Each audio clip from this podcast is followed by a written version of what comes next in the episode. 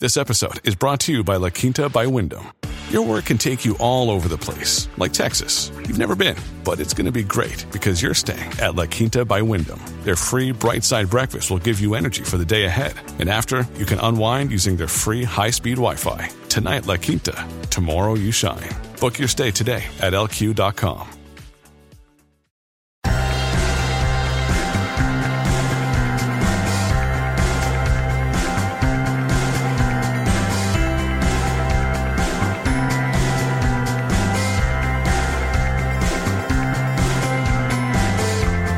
And welcome back to another episode of Beyond the To-Do List. I am your host, Eric Fisher, and this is the show where I talk to the people behind the productivity.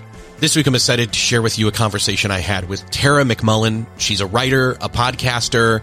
She studies small business owners, how they live, how they work, what influences them. She has a great podcast called What Works, and that's also the title of her brand new book called What Works, A Comprehensive Framework to Change the Way We Approach Goal Setting. And I know you hear those words, goal setting, and you think, yeah, we've heard about that before. We're supposed to set goals. We're supposed to try to meet those goals. If we don't meet those goals, we learn from the process of not meeting them, and then we try again. Or we set new goals, we set better goals, we learn, we process, we move on, lather, rinse, repeat, etc. However, Tara has a different approach to goal setting, and I'm not even going to tell you what it is till we get into the conversation, because it's different. And it's helpful, and it's less rigid and more flexible and, honestly, more helpful for people who have been burned by setting goals in the past and tried to meet them and had them not work out, had it not be met. Or maybe you're a workaholic of some sort, but you just feel like that hustle culture mentality, even if it's just in your own head,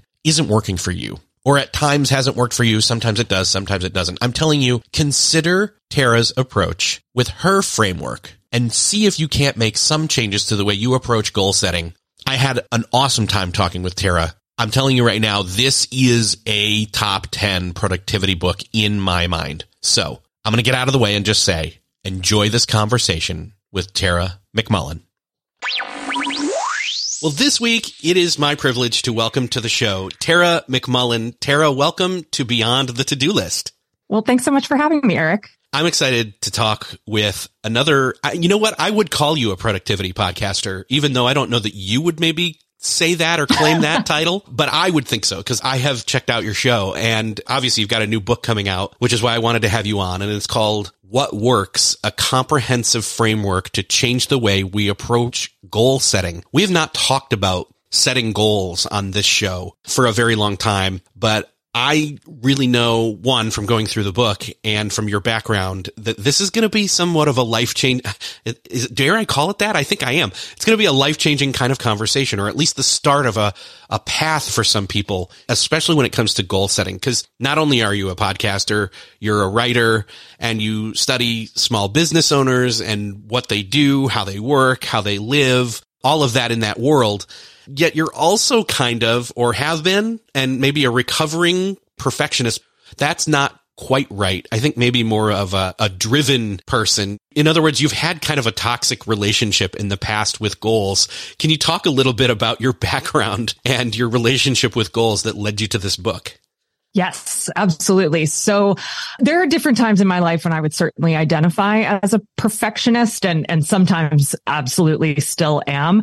But the way I like to describe my relationship with goals is that I have never met a merit badge or a trophy or an accolade that I didn't want to go out and get. So I am the classic anxious overachiever who is always looking for that next hit of you're good enough, you're smart enough, and doggone it, people like you, right?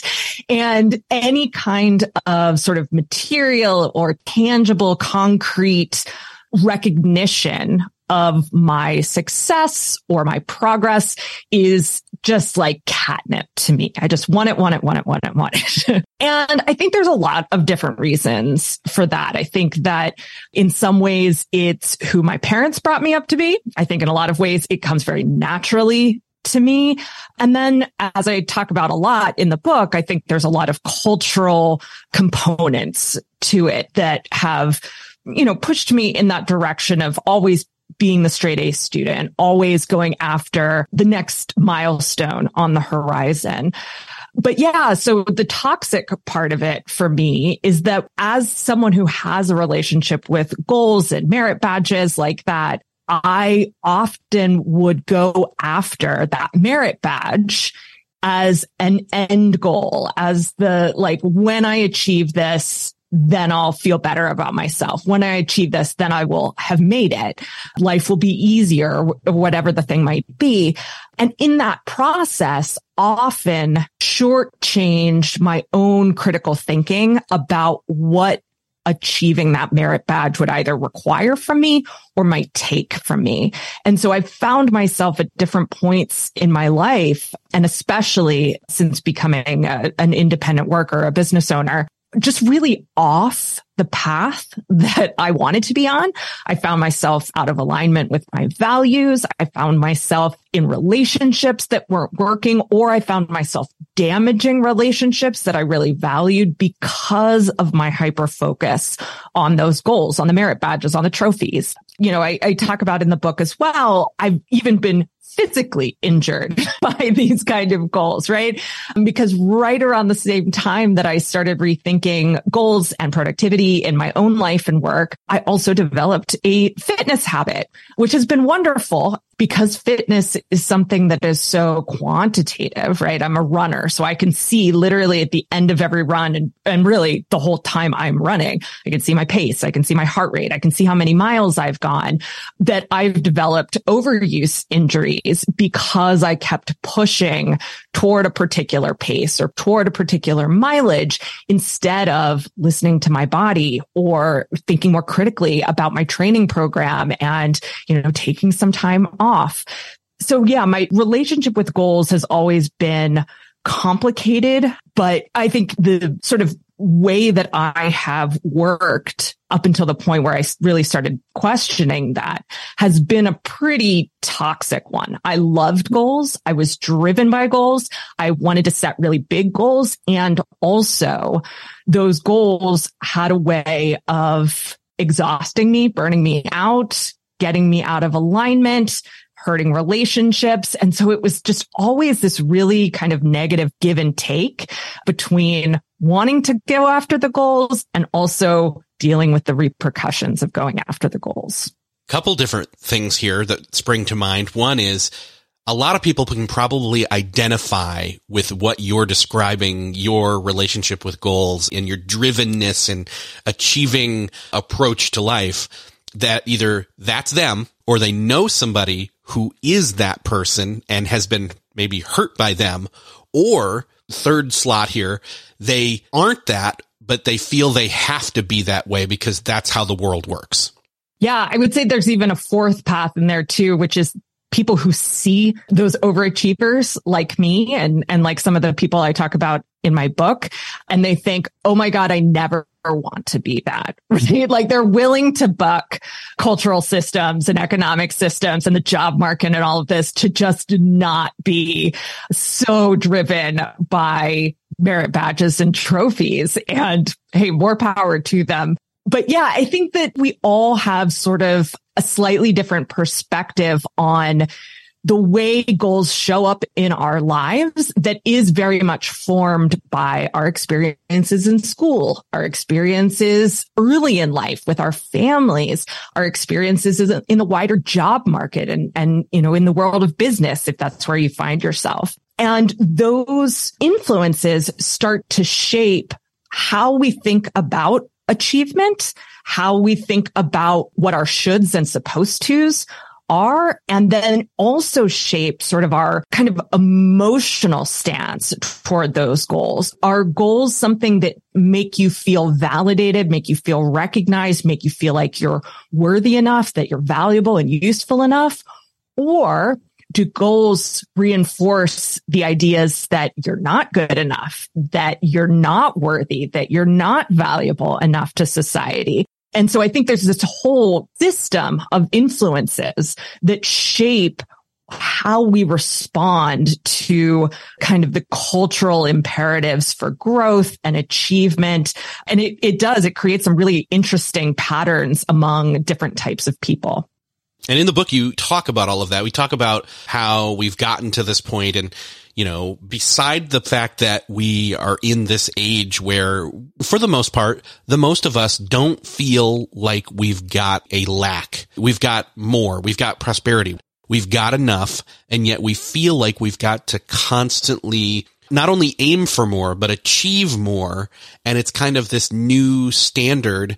And actually in the book, I remember in the beginning, you kind of talk about this kind of backlash that you got when you were young and skipped a grade in school and the way people treated you. Yeah, it was just, that was a wild personal experience, like way too young to be able to process what was happening at the time. But essentially I skipped a grade, and skipping a grade put me into junior high school a year early. So technically I was in a different school, but all of the kids I was going to school with knew that I was not in the grade that I was supposed to be in. And yet the administrators had said, hey, don't tell people that you skipped a grade. Like, let's just keep it on the DL. They didn't say it that way, but that's what they meant. But it was so silly because everybody saw me as the girl that skipped a grade. And that's how people referred to me in seventh grade. And at the same time, it was, you know, I'd get these questions, are you smart or something? You know, or how smart are you? And it was a way I see now of kind of separating me, alienating me from the rest of the group, right? Because that's not a thing you're supposed to do. So sometimes, as you said, that achievement process creates a backlash that leads to feeling like, well, I might be really smart, but I'm not good enough in all of these other ways, or I don't belong anymore. Now it's obvious that I'm not like other people. And so that puts you into a sort of a deficit of validation and worthiness too, which then just leads to more achievement behavior to try and get it back. And it's a nasty cycle. But yeah, that was a wild time. And it's still something that I look back on. And I'm like, I don't know that I've still fully processed what all went down then.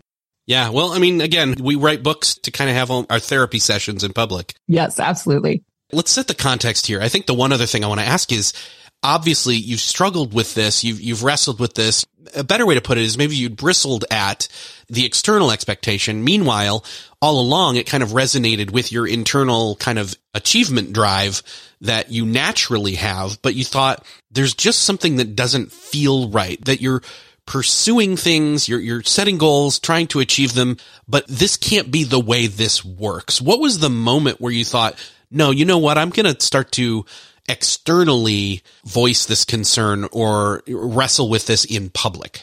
Oh, that is such a good question. I would say that it was about 5 years ago at this point, and speaking of therapists, I have uncovered the pattern in my life that about every 5 years, I go through a cycle of burnout and depression. And I was at the sort of in the middle, at the peak of one of those cycles where I was emotionally exhausted. I was physically exhausted. I was feeling really down on myself, even though I'd achieved things that I just had not even dreamed of when I was in my early 20s or in my teenage years. And so I started to think about, is this really working for me? How have I organized and kind of structured my life that maybe is kind of creating this situation in which I keep burning out, or when I keep thinking, I don't know if this is the way I want to live my life, and then, you know, go quickly find a replacement for it that leads to another cycle of burnout. So I think it was the end of 2016, early 2017, I started really kind of chewing on whether the SMART goals and the productivity tips and the, you know, just all of the stuff that we learn to do as workers and creators, whether that was actually good for me and whether it worked with my individual temperament. And I started talking about it, not quite in public, but I started talking about it a bit with some mastermind groups that I was running at the time. And I found people really wanted to hear more. They wanted to hear more about, well, you know, if you're not setting SMART goals, if you're not doing this, if you're not doing that, what are you doing? How is this working for you? And how are you approaching things? And then by the end of that year, maybe beginning of 2018, I felt that I had gotten to a place where, okay, I have more of a system. I've definitely processed some of the cultural baggage around these things. I've started to identify the negative patterns that I'm trying to cope with goal setting and productivity stuff. And then by the end of that year, so it took me quite a while, I kind of put it out in public for the first time. And I found that people were desperate for an alternative to either kind of hustle culture, that sort of entrepreneurial ambition, girl boss culture, or sort of a productivity nihilism, as Charlie Gilkey just put it to me today. That sort of backlash against, like, no, I'm not going to set goals. I'm not going to be productive. I'm just going to do, you know, go with the flow and be my own person. Like, there's got to be a middle way. There's got to be a place where we can say, yes, I want to grow. I want to be ambitious. I have big ideas, and I want to approach them humanely, and I want to approach them with my whole identity. And I want to examine the ways in which I have real limitations and real difficulty accessing resources in different ways.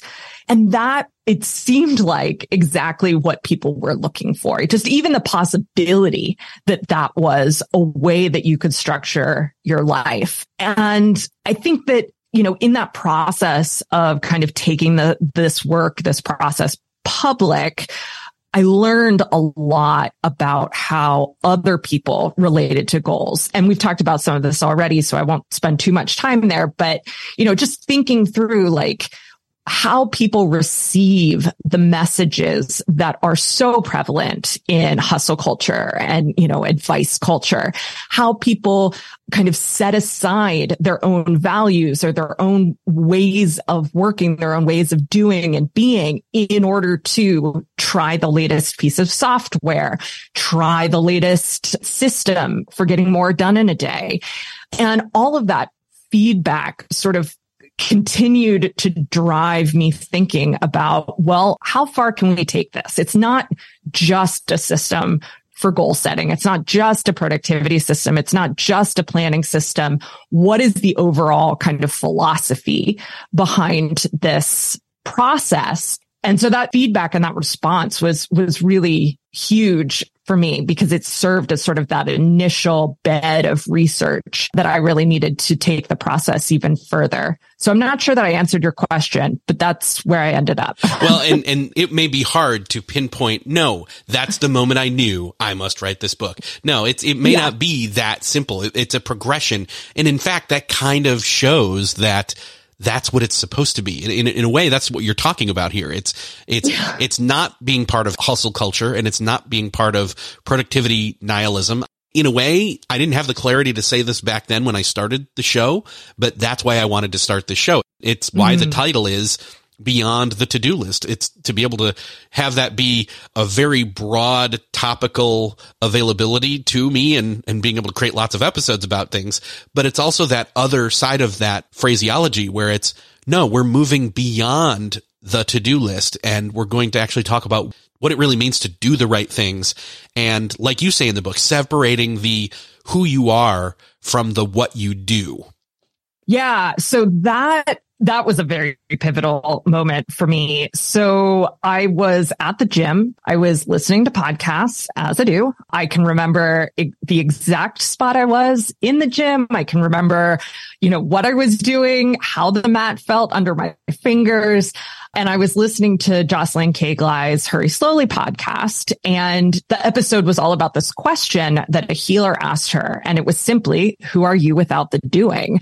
And kind of felt my blood run cold in that moment. It's like, I have no idea who I am without the doing. Is there a person that's not the doing? And I stopped listening right then and didn't pick the podcast up again for years because I could not answer that question. And at first it was sort of an individual, introspective kind of look at like, all right, who am I? Like, how would I even talk about myself if I'm not talking about writing or podcasting or working out or running? I just felt so stuck. Like I didn't even know how to talk about what I was thinking about. But when I finally started talking with other people about it, I realized that, you know, while other people might have a clearer sense of who they are without the doing, it's also this sort of very open-ended question. And today I kind of think of the question almost like a koan, right? Like, so a question that leads to contemplation, but there is no answer. And so for me, that question has been this constant companion of thinking about, well, who am I without the doing? Who am I when I'm not a writer? Who am I when I'm not a podcaster? Who am I when I'm not a runner? What does it mean even to be a person, a being without those things? And so one of the concepts in just doing research around the subject that I came across that I really, really love is this idea of the network self. And this is an idea from a philosopher named Kathleen Wallace. And she talks about, you know, how sort of original conceptions of the self were either a sort of psychological constant where, you know, your mind is your mind from birth to death. And that is yourself. There's also the more biological, you are an organism and that organism is yourself. But Kathleen Wallace's idea is that we actually are a mix of identities, that we have layers and layers and layers of identity. And some of those identities absolutely have to do with the things that we do, right? The work that we do, the hobbies that we have, just the things that we enjoy doing. And other of those identities have to do with our relationships. So, you know, I'm a wife, I'm a mother, I'm a daughter. Those relationships kind of create these identities for me. And then there's also just the things that are unique to me or different to me than, you know, most other people. So, you know, I have an identity of being an autistic person. I have an identity of being left-handed. That's really important to me. You know, I have an identity of all these things that are specific to me and my lived experience internally. And that my conception of self isn't one thing, but in fact is all of these things networked together and the different ways that they play nicely or sometimes not play nicely together. That's who makes up me. And when I started to kind of incorporate that idea into the way I thought about the question, who are you without the doing? I found it just super liberating because I could be all of these different things. I wasn't looking for the one authentic self. I was looking for all of my different layers of identity and how those different things influenced or shaped the way I showed up in the world and the relationship that I had with myself. And that allowed me a much more expansive way of thinking about my work, thinking about what I want out of life, and thinking about what achievement, so much as I maybe still hang on to that a little bit, what achievement looked like for that networked self as opposed to the doing self that always has to be climbing a ladder. Yeah. And for me, I had never heard of this philosopher or this approach, and it was kind of enlightening to me. And I really want to encourage everybody, once they have the book, to dig in deep on this part, because I think it's really helpful, even as somebody who has thought a lot about and done work with like the Enneagram and other personality typing systems that each turn the, you know, the object of yourself to a different angle and let you look at it a little bit differently. Mm-hmm. By doing this and having this network self, it allows you to not hold all of your worth on any one of them, but on, say, all of them. And that's a way to kind of exit out of what you call the validation spiral, where we get looped into this never-ending cycle of the doing is who I am. Yeah, the doing is who I am, and the doing is what makes me worthy of relationships, makes me worthy of existing, right? I think especially, as a woman, but anyone holding any kind of marginalized identity in this world, we get all of these messages about having to prove ourselves. And I think, the message to prove ourselves is universal. That's a message of capitalism, right? And of meritocracy. You have to prove that you can move up the ladder, that you can be a valuable part of society. And so we tend, as you say, to kind of latch on to certain identities and use the external validation to support the way we see ourselves as those identities, so we end up saying yes to responsibilities and tasks and goals that reinforce that particular identity, but often at the expense of other identities, right? So I certainly have an identity as a business owner, as an entrepreneur. And if all I focus on is validation for that particular identity, I'm probably going to miss, or I'm going to work against my identities as a feminist, as a creator, as, someone who loves to just really think deeply about ideas. And I'm just going to chase money or chase business growth, which that's sort of the genesis of this whole thing in the first place. And yeah, and then that just creates a cycle where our resources become more and more depleted. And it really creates a sense of self-alienation where you just feel like, that one identity has been sort of cleaved off of the other identities, and you're just that. And the whole rest of you is sort of waiting for you to remember that it's there. And that's just, it's a really unsatisfying kind of internal experience.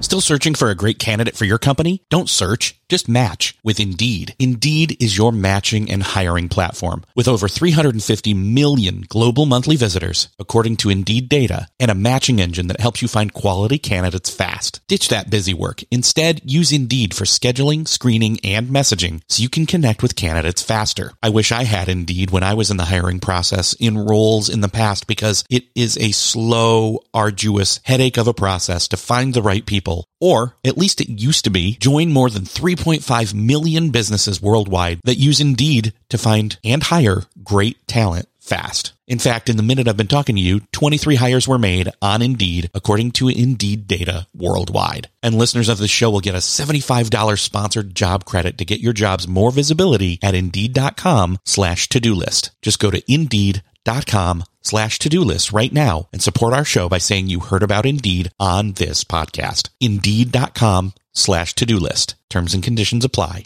Need to hire? You need Indeed. What's something that works so well, it basically feels like magic? For me, I'm thinking air conditioning, noise-canceling headphones, definitely. Meeting-free Fridays? What about selling with Shopify? Shopify is the global commerce platform that helps you sell at every stage of your business. From the launch your own shop stage to the first real store stage, you don't have to just sell your own stuff anymore. With Shopify Collective, you can curate products to sell from brands you love and give your customers more variety and your business more sales. Shopify is your no excuses business partner. Sell without needing to code or design. Just bring your best ideas and Shopify will help you open up shop. Shopify also helps you turn browsers into buyers with the internet's best converting checkout, 36% better on average compared to other leading commerce platforms, and sell more with less effort thanks to Shopify Magic, your AI-powered all-star. Sign up for a $1 per month trial period at shopify.com/beyond. Again, go to shopify.com/beyond now to grow your business no matter what stage you're in. Shopify.com/beyond. Your brain needs support, and new Ollie Brainy Chews are a delightful way to take care of your cognitive health.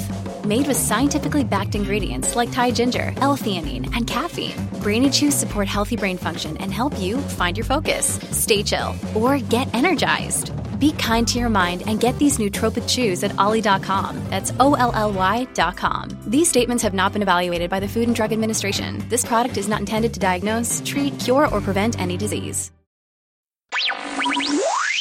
Once you've wrestled with this, though, I think people can agree there's a lot of different wrestling that can happen with this, where it comes to self-awareness, it comes to knowing yourself. But then it's like, okay, but I still need to, air quotes, get things done.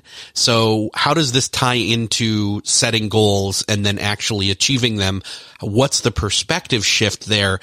And I think before we go to that place of talking about what you talk about with practice and process, and in fact, in the book, that doesn't come till after the part I want to talk about first, which is understanding our capacity. And I love this because this is something I have heard from listeners specifically about in the past, that, well, I am not a business owner. I am not a this, or I am not a that. Again, we could go to all those network selves and list them all off, but I am not most of those things. Mine are different.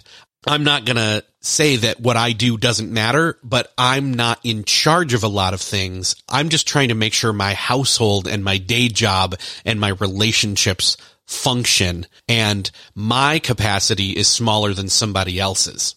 Yeah. I think understanding, well, I can't say that I understand capacity, but the shift in perspective on how much I can get done and what I even just the tasks or projects that I can get done, that I have the resources for, has been absolutely huge for me, both in kind of like a intellectual, existential way, but also on a logistical day-to-day basis. So when I talk about capacity, what I'm really talking about is our access to resources. And resources are anything from like time, money, skills, emotional bandwidth, mental bandwidth. And there's a lot of variation in our access to those things. For some people, they have tons of time, but no money. Actually, I don't know many people that have that particular makeup, but it's a possibility, right? Other people have lots of money and absolutely no time. Some people are very strained with both time and money, but maybe they have an incredible skill. They have an incredible network of people around them. We all have this different sort of set of resources that are available to us.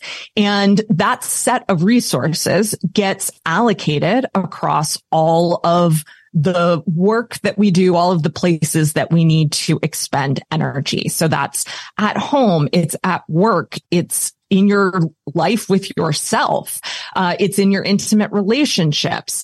And the more we sort of commit our resources to, the fewer resources we have to go around.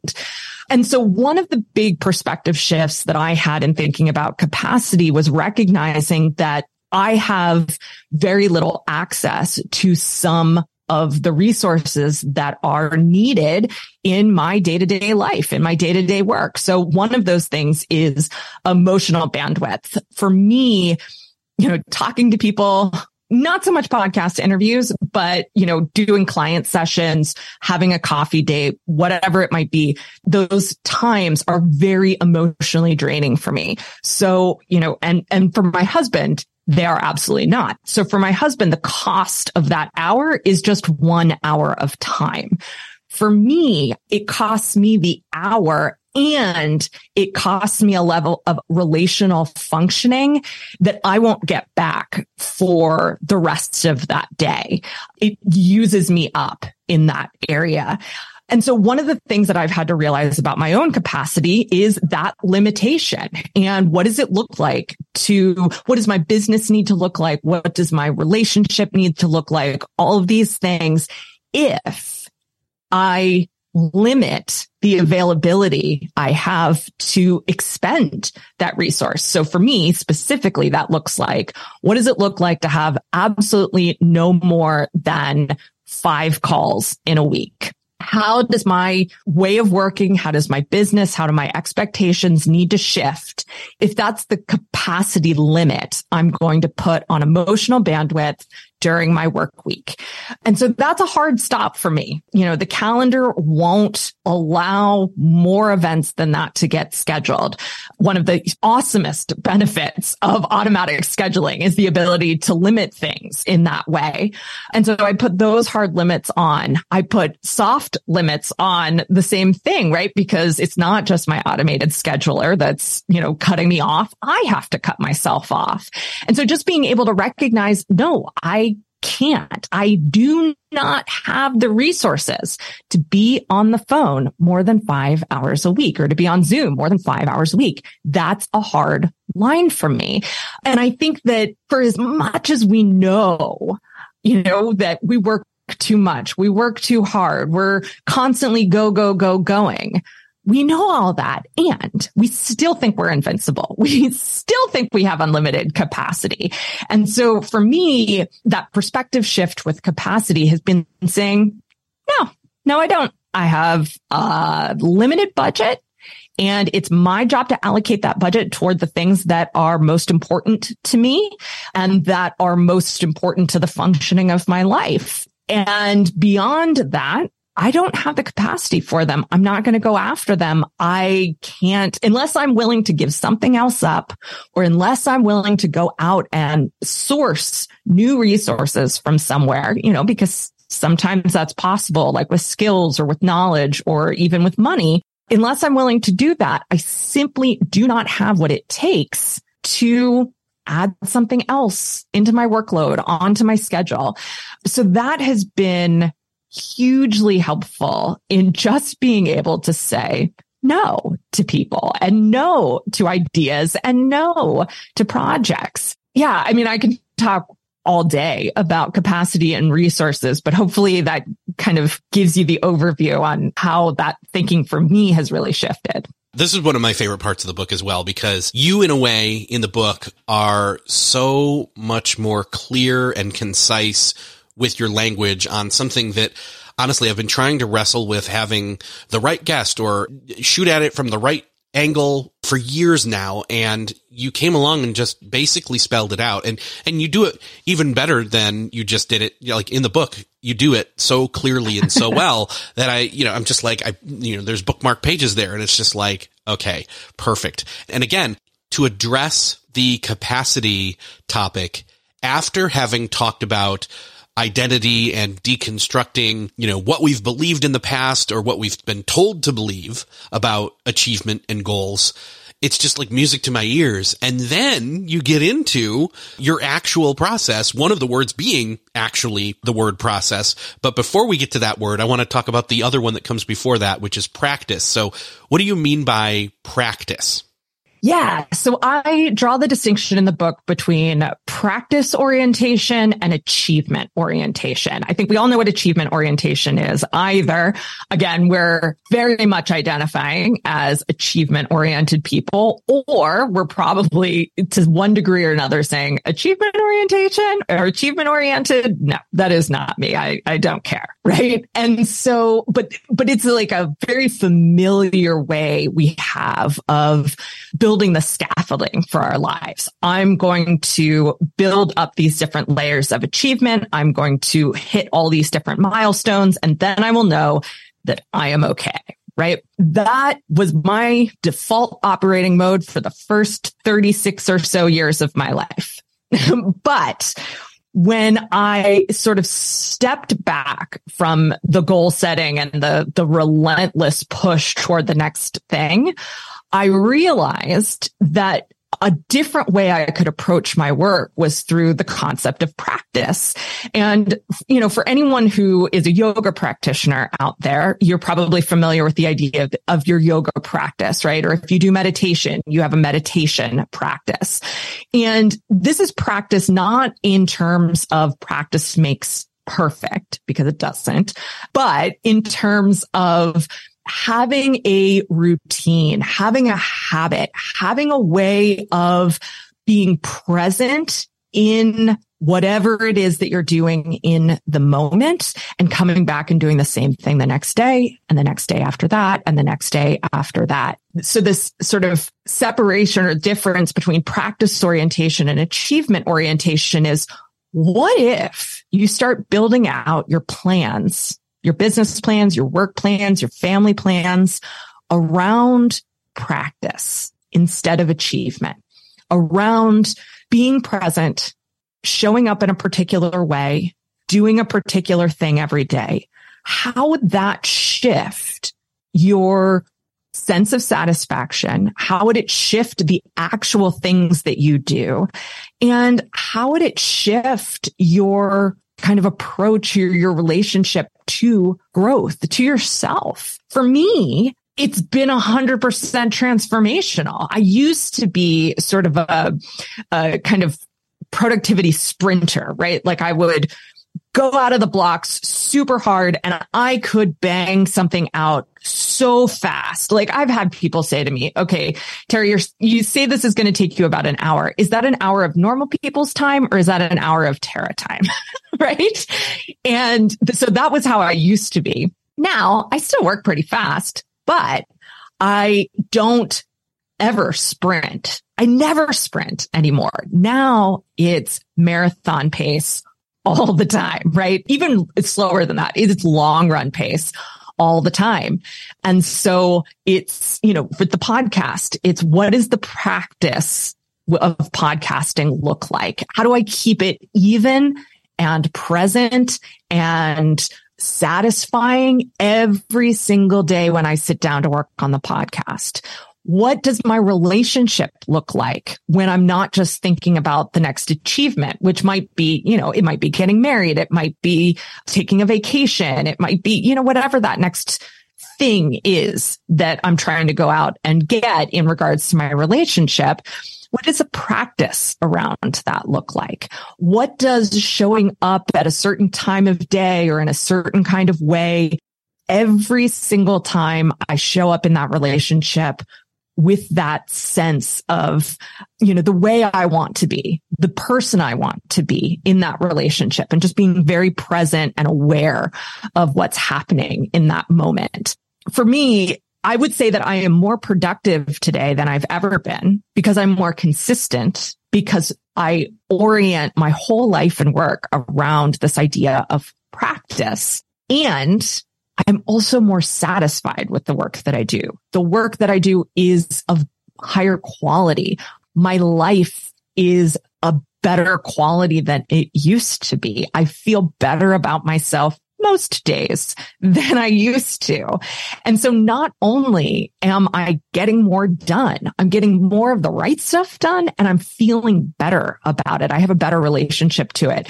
And I mean, you used the word life-changing earlier, and I am not one to like be extravagant with my claims. But for me, that has been truly life-changing. And I know that my husband, for one, would certainly mark a before and after in terms of my mental state, in terms of the way that I work, you know, in the before with achievement orientation and the after with practice orientation. I love that. Again, this is the first time I've really heard about this, thought about this, and I think it's going to live on in my brain for a long time as I seek to incorporate pieces of this. But again, it's like you're saying something that I'd already had a small awareness of, but not the words to say it out loud or something along those lines. I don't even have the words to describe not being able to describe it, right? So, but it's interesting when you said like a yoga practice or a meditation practice, it starts to click a little bit for people. And other people may even think, well, can I substitute the word workflow? Maybe, but I don't know that I would do that because workflow sounds a bit arbitrary and lockstep. And, you know, I know a lot of people are like, these are the productivity nihilist people. I'm glad I'd never heard that term before, but I love it. And the people that are like, productivity, it boxes me in so much. It's too much structure. I need freedom. I can't use a system. People that bristle against David Allen's Getting Things Done and things like that. Mm-hmm. It's like, you know, that's those people. And yet they're not entirely wrong. And I try to acknowledge that, but you know, you could swing the pendulum this way a little bit. And so I'm really hoping that people hear this, not just the word, but the ethos and the ability to adopt practice across not just their work life, but their whole life. Yeah. It's funny that you bring up the productivity nihilists again here, because I think that the moment I knew that I was onto something with sharing this work and talking to people about this in different ways was when my friend Kate Strathman, who's an Enneagram 4, hates structure, hates to be, hemmed in by any kind of list or process. She said, "This is helping me get organized. This is helping me do more of the things that I want to do." And I was like, oh, wow. Well, if it's working for you, I feel pretty good about putting this out into the world. Sometimes the concept of practice, I think, can feel equally like a constraint to some people, can feel equally like a workflow. But as you said, it's not just what you're doing. It's how you're doing it. It is the ethos behind it. It's the philosophy behind it. And so that presence piece, connecting everything in the practice to why you are doing it and how you are doing it, and just enjoying doing what you're doing. And I know that sounds like so fluffy, but for me, who is not a fluffy person at all, it really works. And it has really worked for transforming my relationship and my own work to all of the parts of my work that I don't love, right? Like, I don't love answering email. I don't love doing administrative things. I don't love any of that stuff. But I decided in this process that I didn't want to outsource it anymore. I wanted to embrace it as a practice. And so for me, now I approach those tasks from a completely different perspective so that they're more likely to get done. I'm less likely to hate doing them. And I feel really good about just the practice of going into my inbox once or twice a day, of running, through my bookkeeping reports or whatever it is that I've got on my list that I don't love. Just approaching it from that practice perspective has completely changed my relationship to that. There's so much more in the book, and I know we're running short on time here. I do want to say that a couple of the things you touch on are behavior change and approaching, self-sabotage and follow through, all things that you would naturally would need to be talking about in terms of setting goals and achieving them. And I think the one other thing I want to touch on here real quick is just, you've also got this word process. And if you could touch on that just briefly, I'd love to kind of tie a bow on this. So process for me is an understanding of what all is involved in the work that's being done. I think another thing that's really common in an achievement-oriented shoulds and supposed tos sort of system is that the work is kind of this alienated task on a list. It's like, I'm doing this thing now, and then I've got to do this thing, and then I've got to do that thing. For me, process is really about understanding how any given task fits into its greater whole, how any given responsibility fits into the sort of larger identity around that, or the larger system in my life, and recognizing that as I go through the pieces of individual, discrete tasks, that I'm impacting an overall process. So I'm impacting the overall process of my podcast. I'm impacting the overall process of my relationship with my husband. I'm impacting the overall process of any of the different systems at work in my life or in my work, and kind of embracing that piece of it and recognizing how, doing this thing today makes the next thing easier tomorrow, or it impacts this other component of the process in a positive way. It's allowed more of the work to be more meaningful, more related to purpose and values. And so in that process has become more satisfying as well. So that at the end of the day, whether I've gotten everything done I thought I was going to get done, I feel satisfied with the work that I've put into it, or I feel satisfied at the end of the day that, whether it was a good day or a bad day, whether it was a high productivity or a low productivity day, I feel satisfied by the way I showed up in the process and in the practice, so that I can go to bed with a sense of completion or of readiness for the next day, as opposed to that sort of sense of lack or deficit that can often crop up when we're focused on to-do lists and when we're focused on these hyper-specific, achievement-oriented goals. See, and that right there is that feeling of satisfaction, that feeling of rewardment, regardless of how productive a day it was. That is a very, very elusive feeling, one that I've felt very rarely, but have come to, again, going through this. And I remember I said, well, this is a life-changing book. And I know you said your husband could definitely identify a before and after for you. I think what I really mean is this could be a degree course correction starting right now that ends up taking people to a much better place than they were headed towards. I mean, I hope that is what happens for people. That would make me so happy to have that kind of impact. That's exactly what has happened for me. And it was exactly why I needed to share it with more people. There's also a whole section in the book that we will not touch right now, which is great because it means there's more for people to dive into, all about projects and project briefs and how to start them, what the scope of them should be, and what the outcome should be. And again, all of that is going to be different now because you've walked through all the different steps of, again, identity and capacity and practice and much more. And again, stuff I mentioned earlier, like behavior change and where we get into the messy stuff of self-sabotage and everything. But it's such a good book. I really want people to go grab it. Let's point people towards where they can find out, one, more about you, two, more about your podcast, and then three, where to grab the book. Sure. Well, you can find out more about the podcast wherever you're listening to Beyond the To-Do List. It is also called What Works. The book, again, is called What Works, and you can find that at explorewhatworks.com/book. Yes. explorewhatworks.com/book. And there's links there to Amazon, Target, Bookshop, your independent bookseller. Wherever you find books, you can find What Works.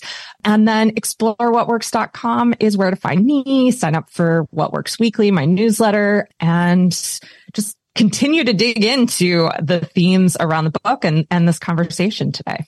Awesome. Tara, it's been awesome talking with you. I definitely know you'll be back at some point on the show. So thank you so much for being here. Thank you, Eric. This was so much fun. Thank you. Well, that's another podcast crossed off your listening to-do list. I hope that you enjoyed this conversation with Tara McMullin like I did. Her book is amazing. You need to grab it. You can find the link in the show notes. You can find the show notes at beyondthetodolist.com. And I really do think this is a different enough approach on goal setting that it was refreshing. It felt easy to understand. It accommodates people that aren't high achievers, although she is one and geared it towards that. It definitely feels like a holistic approach to goal setting, which I think is different than I've ever heard before. And again, I highly suggest this. This is a great book to grab now, kind of soak up into your brain, and then use as we head into the new year. If you found this conversation helpful, would you do me that favor and someone else that favor of sharing this episode with them?